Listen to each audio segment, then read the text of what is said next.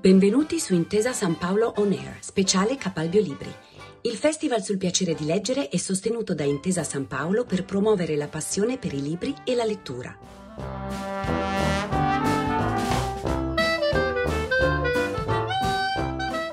Siamo qui con Andrea Albertini, autore di Una famiglia straordinaria, edito da Sellerio.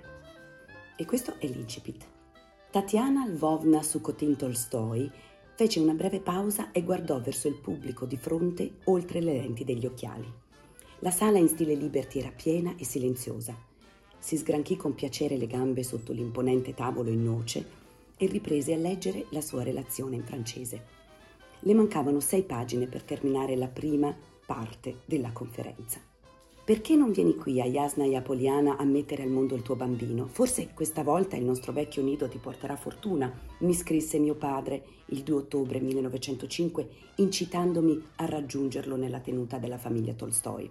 Penso che sia una buona idea, dissi a mio marito Mikhail Sukotin, dopo aver letto a voce alta la lettera di papà. Ero molto preoccupata per la sorte del bimbo che avevo in grembo.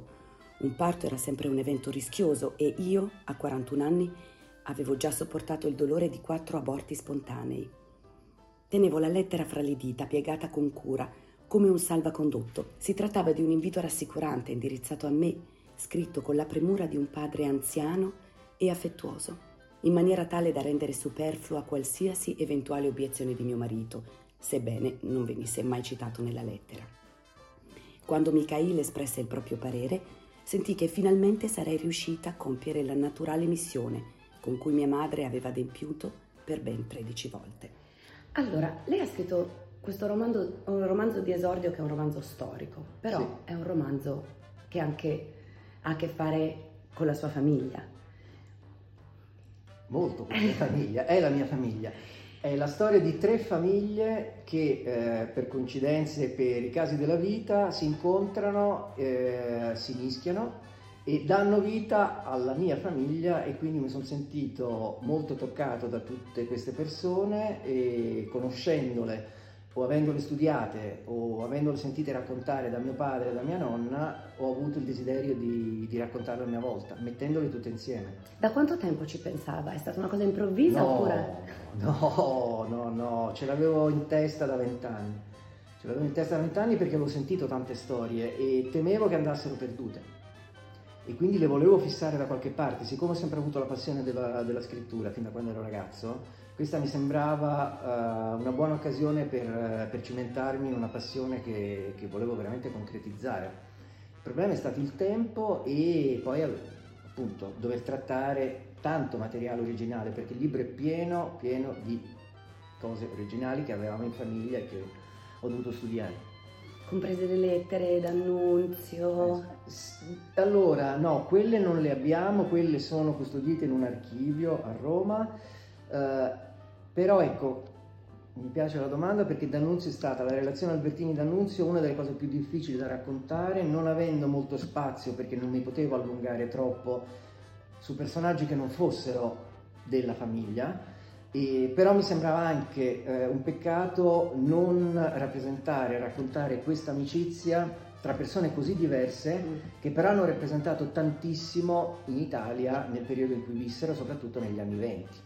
Quindi abbiamo veramente due esempi di due eh, grandi personalità che si volevano un enorme bene, nonostante fossero agli antipodi mm. in tantissime cose, ma il rispetto, la sensibilità, e, e, la forte passione che avevano tutti e due per il loro mestiere ha fatto sì che questa amicizia comunque potesse andare avanti, nonostante le difficoltà uh, che c'erano in quel momento.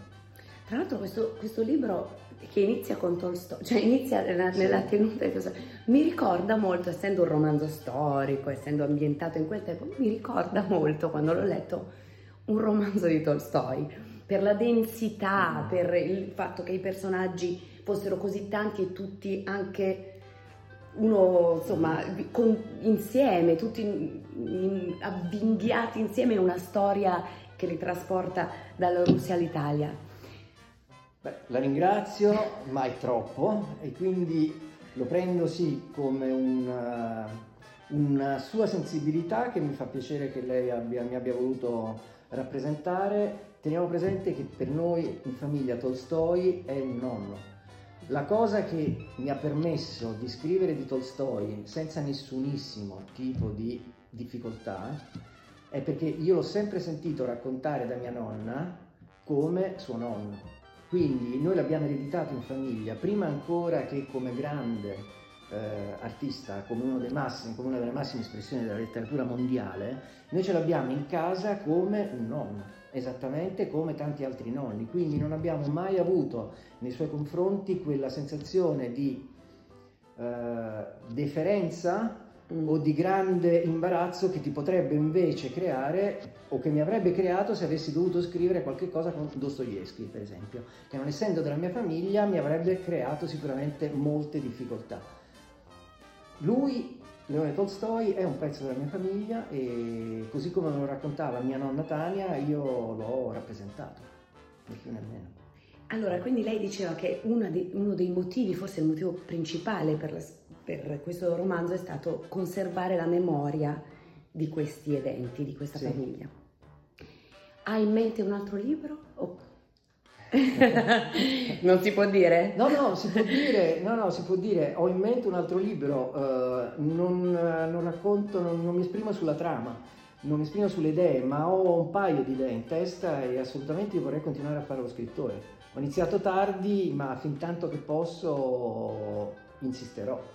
Il problema è conciliare la passione della scrittura con il mio attuale lavoro e quindi questo mi crea qualche difficoltà ovviamente perché mi manca il tempo sia per studiare che per, per scrivere, infatti io per questo libro ho impiegato 5 anni. Ecco, infatti le volevo chiedere quanto tempo, perché si sente che eh sì. è riflettuto, cioè c'è, c'è, una riflessione, una ricerca dietro enorme. Eh sì. Eh, poi ce l'avevo un po' dentro e quindi mi fa piacere che questa cosa si senta, almeno che lei l'abbia eh, percepita e sono contento di questo. Non mi posso prendere 5 anni al libro perché poi rischio veramente di, di finire a uno e mezzo. Ecco. Vabbè, non esageriamo. Allora, Capalbio Libri è il festival sul piacere di leggere, quindi abbiamo parlato invece del piacere della scrittura, la necessità sì. quasi in questo caso della scrittura. Per quanto riguarda invece la lettura, sì. qual, cos'è per lei il piacere di leggere? Il piacere di leggere sono i romanzi. Io adoro leggere romanzi poi magari durante le vacanze se sono stanco o magari anche durante l'inverno, eh, se sono stanco vanno benissimo i gialli e in questo mi ritrovo perfettamente con la produzione Sellerio, decisamente, ma proprio decisamente. Io sono onoratissimo e fortunatissimo di essere stato edito da, da Sellerio, ma ero un lettore di, di, Sellerio da sempre. Ma il mio amore è tutto rivolto alla letteratura, tutto. Qual è a questo punto il romanzo o il libro? Sì. Però forse il romanzo della, un libro che le ha cambiato la vita o forse anche il primo libro che ha letto? Mm, no, ne ho letti tantissimi, belli ovviamente, quindi è difficile adesso... Uh, allora, una scrittrice che io adoro, e quindi andiamo veramente sull'altro genere, almeno mm-hmm. su un altro genere, mi correggo, su un altro genere, è Karen Blixen. Io la adoro, la adoro, quindi... E infatti io ho sempre pensato che avrei dovuto scrivere racconti il mio romanzo per certi versi è un, un, insieme di racconti e quindi forse non mi sono allontanato neanche tantissimo da quello che ritenevo potesse essere la mia autentica capacità, quella appunto di scrivere racconti. Per me la Blixen è un fenomeno del racconto e, e quindi se devo nominare una, una persona, e poi mi piace lei proprio tantissimo un altro, adesso però andiamo un pochettino più sul moderno, che mi, mi, è piaciuto tantissimo e in questo caso qui mi ha veramente toccato recentemente perché l'ho letto cinque anni fa, è Cormac uh, McCarthy. Io immaginavo invece di russi. La letteratura classica mi piace tantissimo, ma allora mi piace tantissimo Dumas, Dumas padre, mm. Tantissimo. Il Conte di Montecristo l'ho letto mentre scrivevo il libro, perché una cosa che ho dovuto fare mentre scrivevo il libro era non leggere letteratura moderna o contemporanea perché mh, sarei rimasto influenzato. Quindi volevo mantenere il mio stile, ammesso che io abbia uno stile integro per non appunto subire i condizionamenti di chi sa scrivere veramente bene.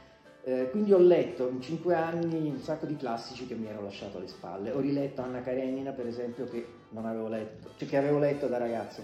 E, Ecco, appunto, il Conte di Montecristo è sicuramente una bellissima lettura.